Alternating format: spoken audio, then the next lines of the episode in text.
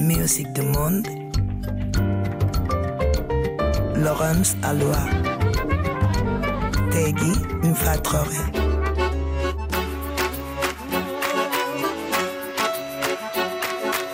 Musique du monde sur RFI. Bienvenue dans les Musiques du Monde qui reçoit deux groupes aujourd'hui dans la session live, les Français Tram des Balkans et le duo franco-arménien Ladaniva avec Jaklin et Louis. Ladaniva, c'est le nom d'une voiture. C'est le nom du groupe et c'est aussi le nom de l'album, donc c'est facile à retenir. Madame Baghdasaryan et Monsieur Thomas se préparent pour un premier titre dans le grand studio qui s'appelle Yerkouma. C'est un Maloya lent, cinématographique, nous indique la brochure, dont le titre signifie deux parties en français. Interrogation orale sur l'île de la Réunion, juste après le morceau. Bonsoir. J'ai envie de manger un rougail saucisse, moi.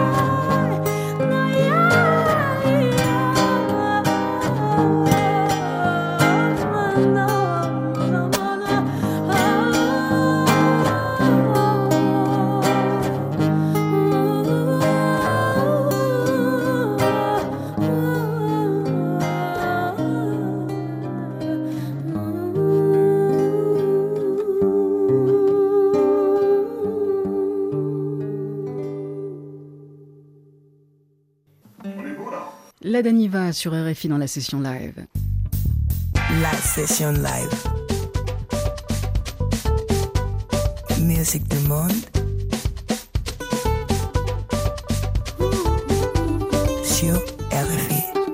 Ladaniva, c'est Jaklin Baghdasaryan au chant et Louis Thomas à la guitare. Le titre que vous venez d'écouter s'appelle Yerkouma, ce qui veut dire entre deux ou deux parties. Deux parties. Deux parties. Et c'est extrait de cet album qui porte votre nom, Ladaniva. C'est votre premier album et ça fait un petit moment maintenant que vous êtes dans le circuit parce que vous avez, comme beaucoup de jeunes musiciens, écrémé la toile. Ça a commencé quand? Ça a commencé à Tourcoing, cette histoire, du côté de Lille. Dites-moi. Oui, notre histoire avec Louis. Histoire musicale, bien sûr. Musicale, oui. Ça a commencé à Lille, dans un petit bar qui s'appelle l'Intervalle. Et il y avait un petit jam de jazz et on s'est croisés tous les deux là-bas. On s'est attendus, il y avait bam, bam, bam. On s'est bien aimés. Et après, on s'est croisés au conservatoire et on faisait du jazz ensemble. Et puis, ça a débouché sur la musique du monde. Et voilà, Ladaniva ensuite.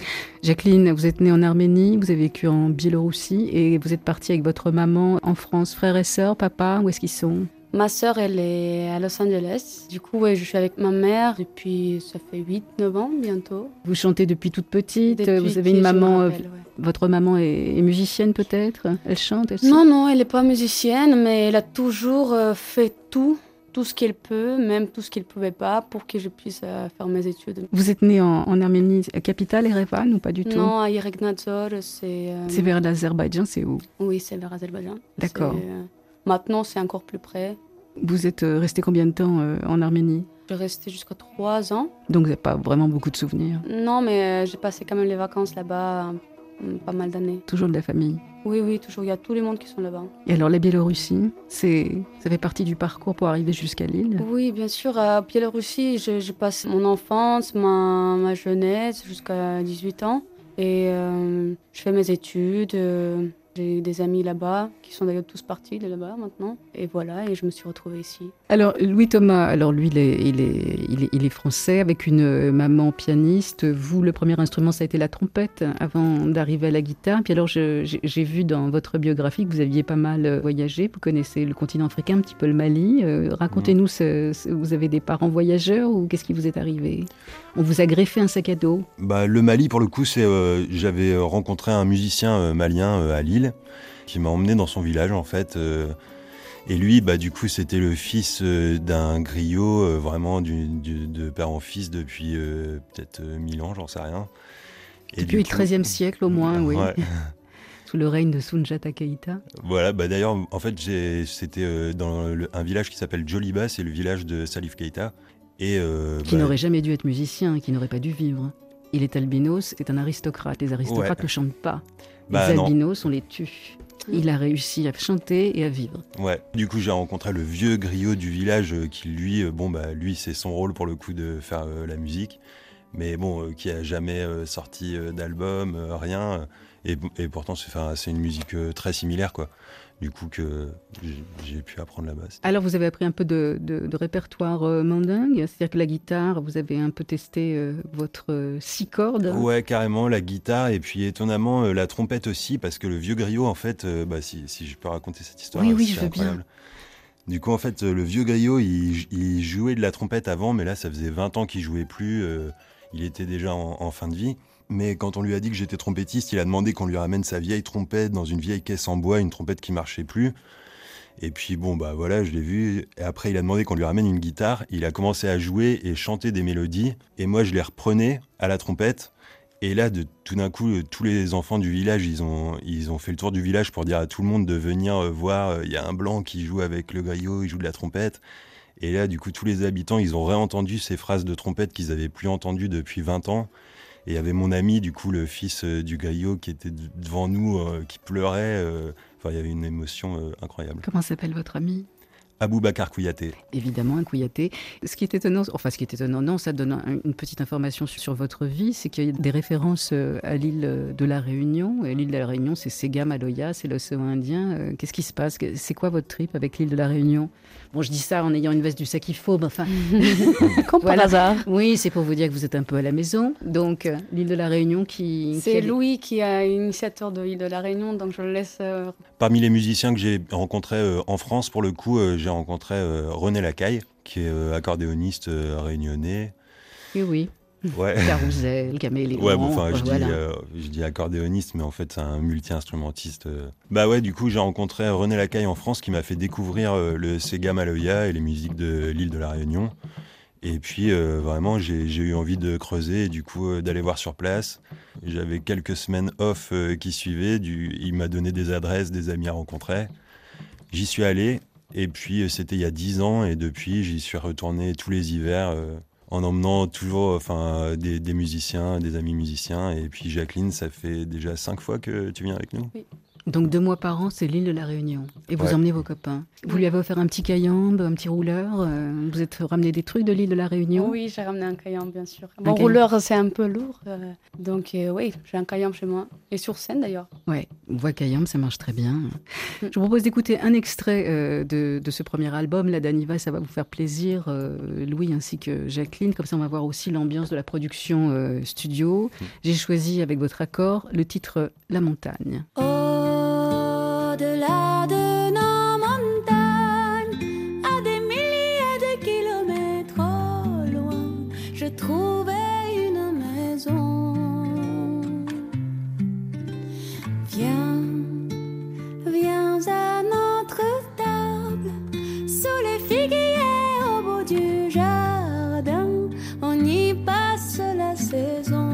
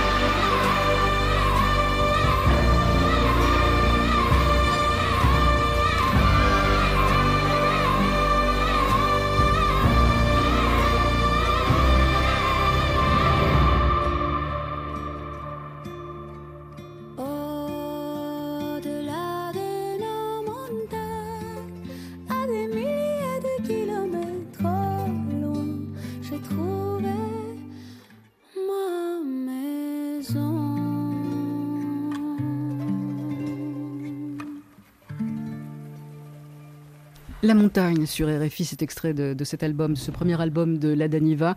Alors, c'est typiquement l'île de la Réunion, si j'ai bien compris. L'île de la Réunion et un clin d'œil au compositeur Ennio Morricone. Ouais, carrément. Louis acquiesce. C'est déjà un bon début.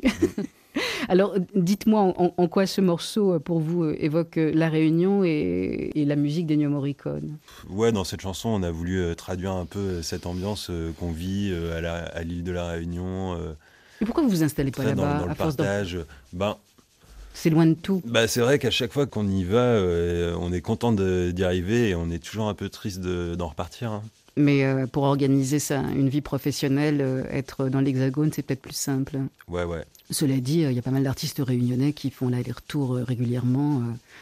Les Daniel Waro, Maya Kamati, Ziska Khan, toute la... Ouais. Voilà. Mais on n'est pas à l'abri quand même de péter un câble un jour et de s'installer là-bas et de plus revenir. Oui. C'était un rappeur, Alex Sorès de La Réunion, qui disait que l'île de La Réunion c'était bien, mais c'était aussi une prison avec des barreaux d'eau salée. C'est-à-dire qu'à un moment, tout le monde se connaît, on va dans les mêmes lieux.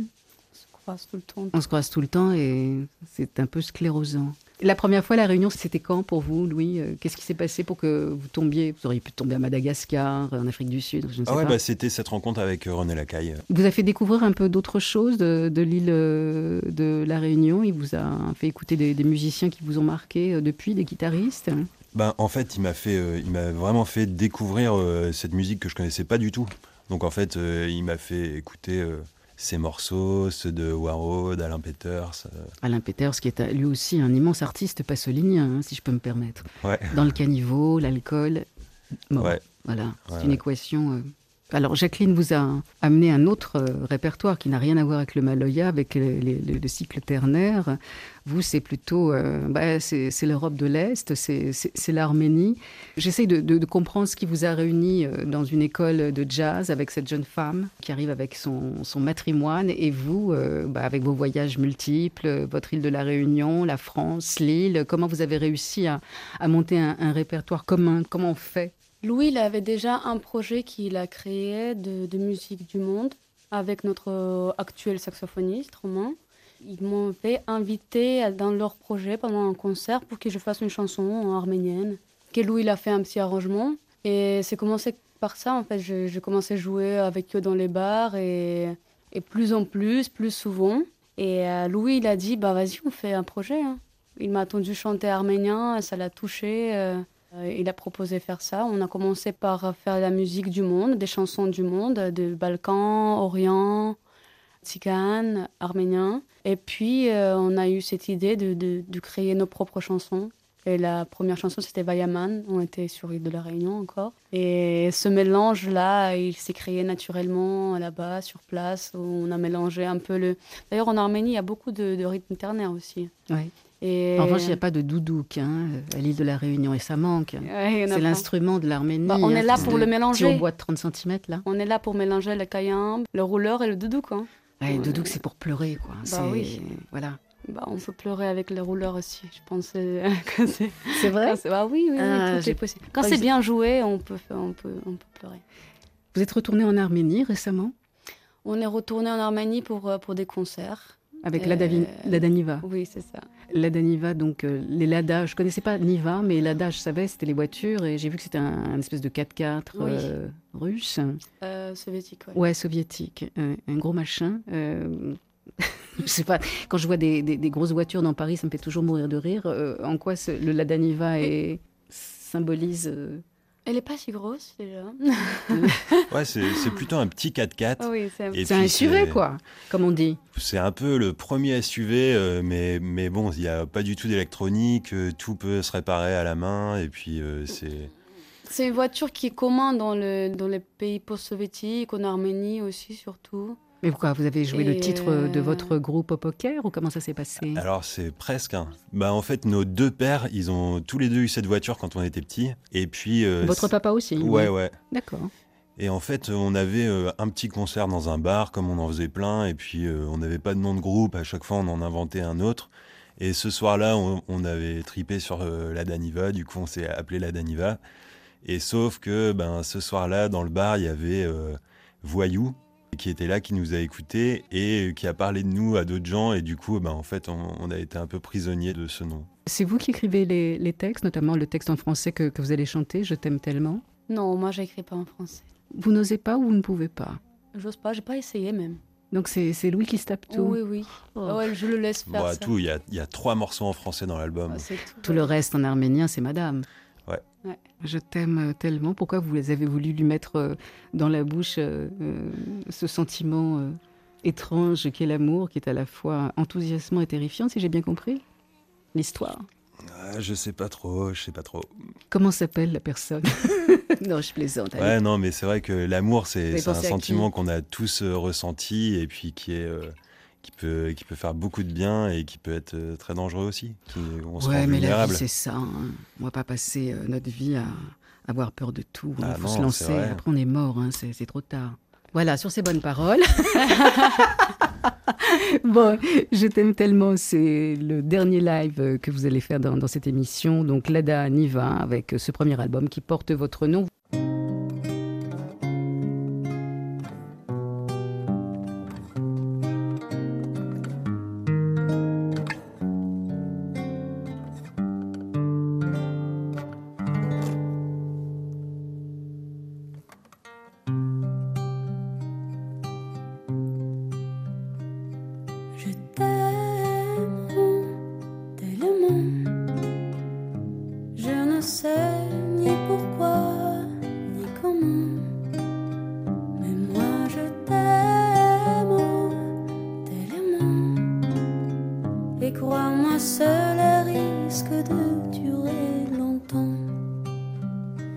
Si tu m'aimes à ton tour, que tu penses à moi toi aussi tous les jours, alors on s'aime mon amour.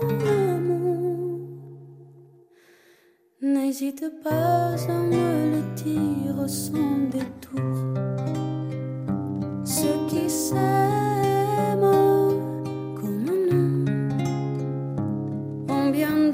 chance, mais je m'en fous. Ce qui m'intéresse, c'est toi, je l'avoue.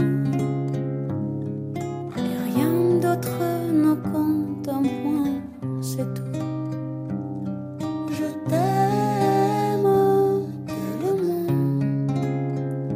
Je ne sais ni pourquoi ni comment, mais moi je t'aime. Crois-moi, cela risque de durer longtemps. Mais si tu te moques de moi, si tu mens, moi qui t'aime tellement, ce ne serait vraiment pas étonnant si je me venge et que je le fais méchamment. Car quand on aime tellement, et plus l'amour qui l'emporte à l'autre est grand, plus grande encore est la vengeance, évidemment. Personne ne souhaiterait ta place en ce moment. Je t'aime tellement. Je ne sais ni pourquoi, ni comment, mais moi je t'aime tellement, et crois-moi, cela risque de durer longtemps.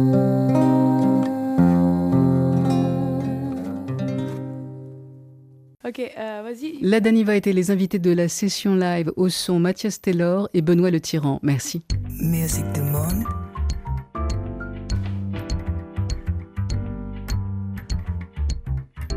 La session live.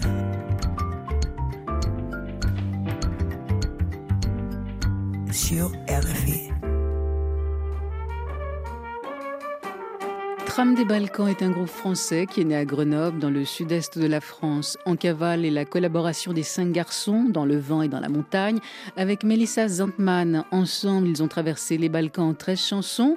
Le groupe nous en offre 2 dans le grand studio. Oh, ne nous remerciez pas, service public. Hein, c'est vrai, Maurice ? Allez, en piste.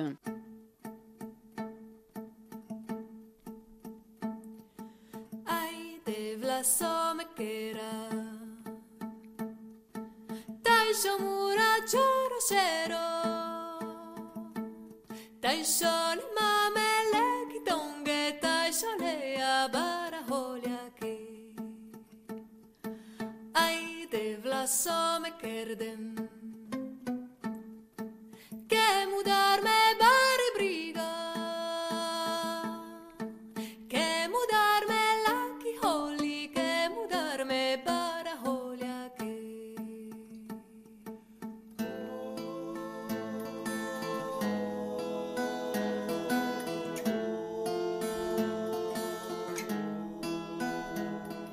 Yo tarmangue vale mamón.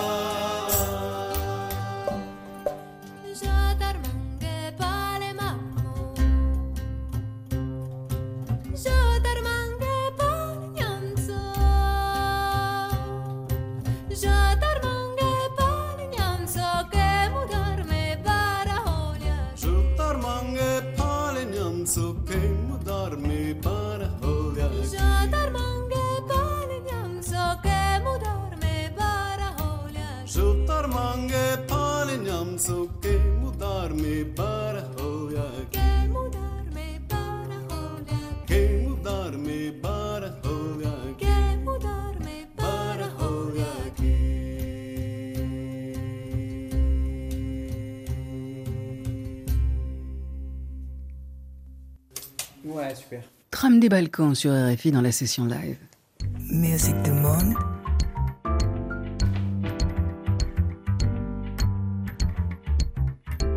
La session live.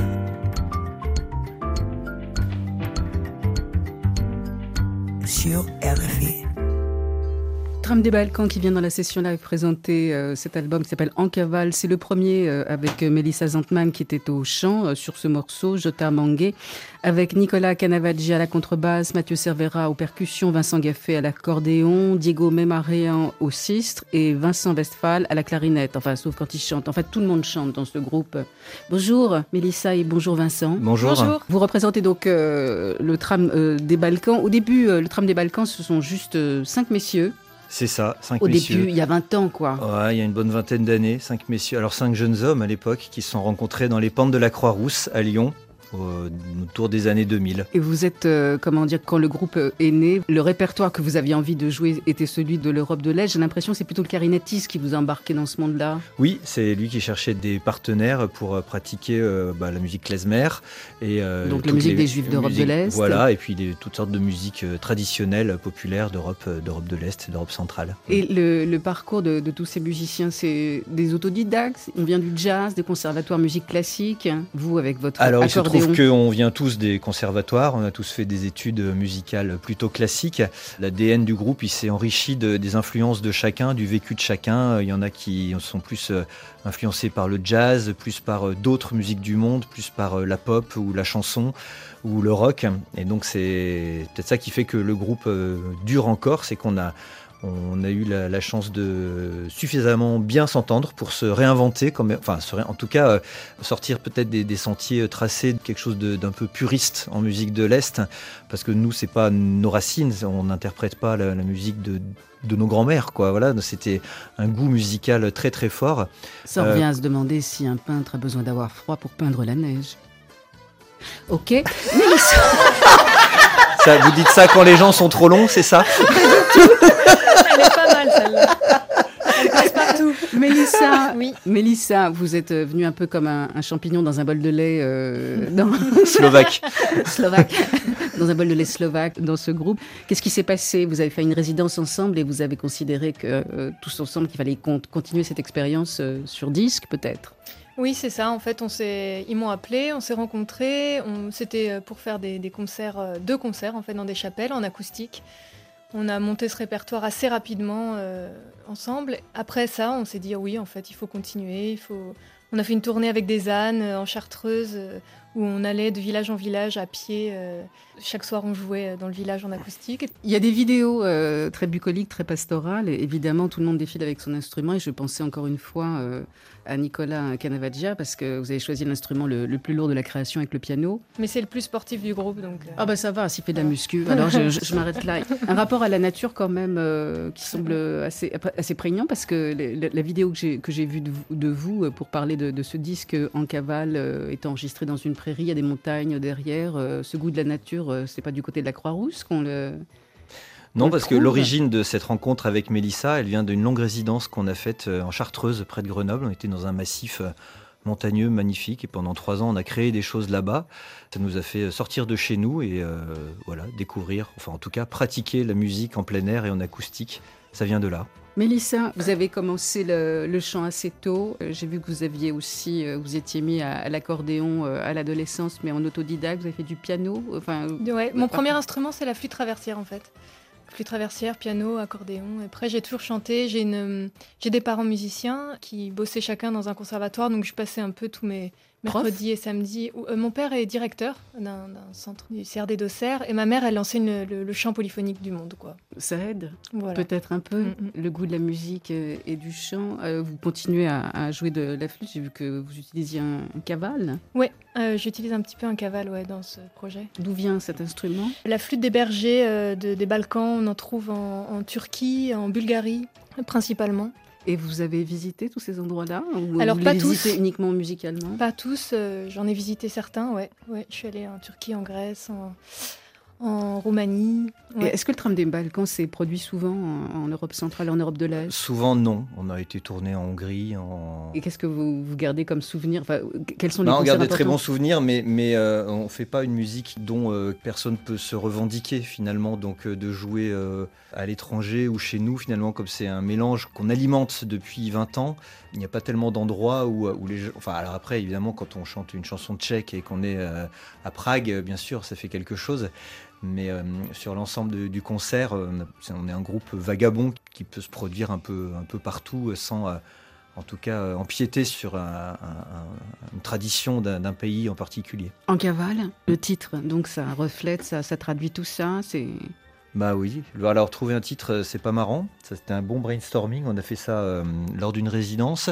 Mais c'est quand même, on avait encore bien en mémoire la cavale qu'on a faite en pleine nature avec des ânes. On en parle beaucoup parce que c'est pas très courant de faire ça et d'avoir pu partir 8 jours comme ça et les ânes ont été bien traités. Les ânes, on avait même des guides pour les ânes, ils étaient très bien traités. Oui, on avait fait ça bien.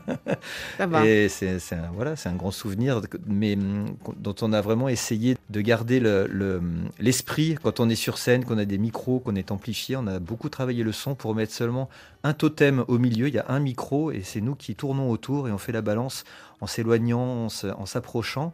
Et les gens, ça crée une intimité entre nous qui est vraiment vitale. Pour nous, on n'est pas avec des oreillettes, des micros coupés un peu du monde. On essaye de garder cette fraîcheur, ce petit danger qu'on a à ne pas assez s'entendre ou trop s'entendre parfois. Et donc, ça nous oblige à être vraiment très à l'écoute. Vivant, très à l'écoute. Et c'est agréable et ça fait qu'on est tout le temps sur la brèche, quoi. On ne peut pas se reposer que sur l'ingénieur du son. Vincent, Mélissa, je vous propose d'écouter un extrait de l'album En cavale. On a pris le titre qui s'appelle En cavale. Et comme ça, on a une idée aussi de la production de cet album.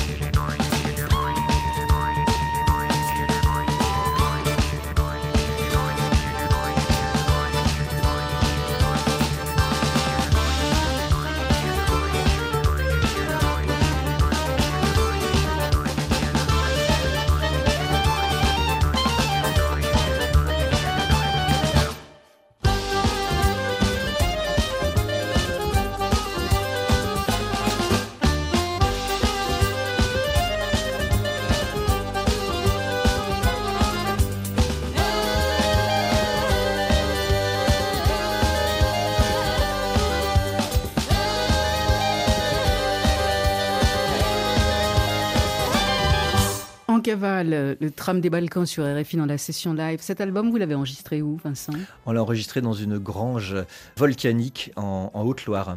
C'est la grange que l'on voit dans les vidéos. Ouais, avec des vaches autour. Exactement. J'ai pas vu les vaches, mais je m'imaginais bien vivre là-dedans. C'est super, avec une mezzanine et tout. Ça fait pas mal d'années qu'on privilégie le home studio. On loue des micros, on loue du matos, on loue des couvertures, des matelas, tout ce qu'il faut pour traiter un bel endroit dans lequel on peut rester du coup plus longtemps qu'un studio, parce que c'est pas les mêmes frais, et ça nous permet d'être en autarcie, on avait même une gentille belle-mère qui était venue nous faire à manger pendant 10 jours. On était à... La belle-mère de qui ? Ah. Non, parce que si jamais on peut bien manger, on est très intéressé par les adresses. Non, mais c'est un tout. J'en parle parce que je pense que ça se ressent, ce temps qu'on a pris et le fait d'être un peu à l'écart du bruit du monde. Du bruit du monde, de sa rapidité, des réseaux sociaux. Non, je vois bien l'idée, mais de toute manière, c'est assez dans l'air du temps. Hein. Quand on n'est pas mainstream, quand on ne finit pas aux victoires de la musique, quand on n'est pas numéro 1 Spotify, Deezer, c'est bien d'être dans une grange, voilà, avec une belle-mère qui fait à manger. Exactement. Au moins, on a pris du bon temps. Ben, c'est ça. Qu'est-ce qui s'est passé, Mélissa, quand vous avez rejoint le tram des Balkans ? Parce qu'avec votre voix, vous les avez fait un peu bouger. Forcément, vous chantez peut-être un peu plus haut. Carrément. Est-ce que vous les avez, j'allais dire délocalisés intellectuellement, non. Vous les avez déconstruits. Ça a été un challenge. Vocalement. En fait. Ça a été clairement un challenge parce que quand ils m'ont proposé ce projet, je me suis dit une fille avec 5 gars, ça va vraiment être très particulier. J'y croyais pas vraiment en fait au début. Et en fait, ouais, je leur ai proposé des choses. On s'est proposé de façon mutuellement des choses, hein, c'est pas que moi, mais. Il a fallu s'accorder, voilà, peut-être les faire chanter un peu plus haut que leur habitude. Et voilà, c'était une vraie rencontre, fusion des styles et des voix. Les instruments de musique, que ce soit le kaval ou le cistre. Le cistre, c'est un instrument à cordes ancien qui arrive quoi, du 14e, 15e, 16e siècle. Oui, à peu près, d'accord. Le répertoire, au départ, le tram des Balkans faisait des reprises, réarrangeait des morceaux traditionnels, mais il y a de la composition originale aussi qui est arrivée. Sur cet album, quel est pas le pourcentage, on n'est pas là, mais... La proportion de reprises ou d'hommages, en tout cas, elle est plus grande, puisque l'origine, c'était vraiment un laboratoire musical, un peu une opération commando. On devait travailler 2 fois une semaine avec Mélissa pour jouer 2 fois dans des chapelles en acoustique. Et après, on n'a pas voulu se quitter, donc on a retravaillé tout ça. Mais il y a vraiment une rencontre où on s'est apporté des morceaux qu'on aimait bien, Mélissa et nous, pour aller vite. Il y avait vraiment cette envie au départ. Et donc, il y a eu des réarrangements, des arrangements qui ont été faits. Et puis, petit à petit, des compositions. Mais donc, dans ce disque, contrairement au dernier disque de Tram, qui est 100% compo, à peu près, là, on a une bonne moitié de reprises. Et l'acoustique, je pensais à la grange, puis quand vous jouez dans une chapelle, comment ça fonctionne ? Parce que je m'étais rendue dans un festival dans le sud de la France, à l'abbaye du Toronnet, et il y a plusieurs secondes d'écart au moment où on chante et la réception côté public. Comment vous vous débrouillez avec ça ? On pratique beaucoup, il faut prendre pas mal de temps pour s'installer. Alors pour pas mentir, on a pas mal bridé notre batteur, parce que la batterie, dans les conditions dont vous parlez, c'est vraiment chaud.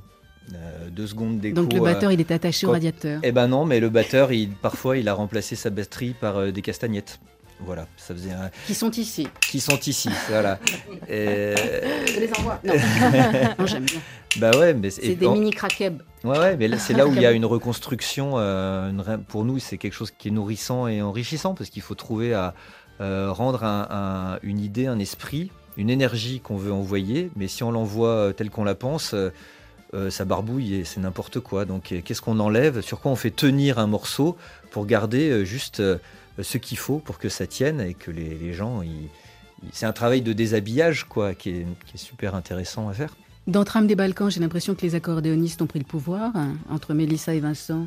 Hein, voilà. Vous êtes sur du chromatique, diatonique ? Chromatique. Aussi. Chromatique, ça veut dire qu'il y a 12 tons. Diatonique, il y en a 7. Ouais, mais ça, c'est les musiques classiques occidentales. Je m'amuse, là. Je ne vais pas les jouer. Bon, allez, le Tram des Balkans avec le titre Nina Nina Pizzica, c'est italien. C'est sur ces mots d'une beauté qui ne vous aura pas échappé que cette session live s'achève avec Mélissa Zantman, c'est ça ? Oui. Voilà. Vous jouez d'accordéon sur ce morceau ou pas? Non, je joue des castagnettes. Ah oui, vous avez dans la main. Voilà, je vous les donne.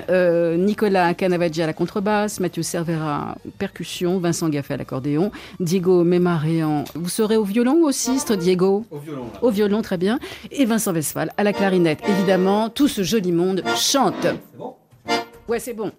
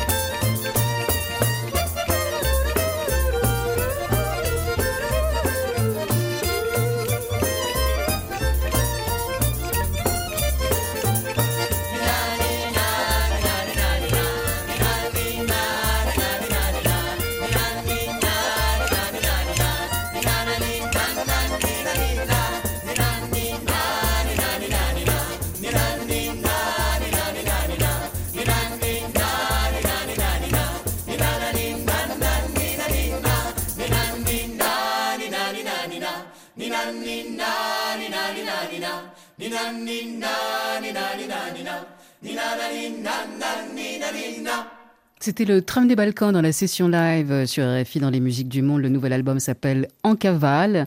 Et vu le sourire qu'ils affichent tous sur le visage, faut croire que chanter, bah, ça rend heureux. Au son, Benoît Le Tyran, Mathias Taylor, merci.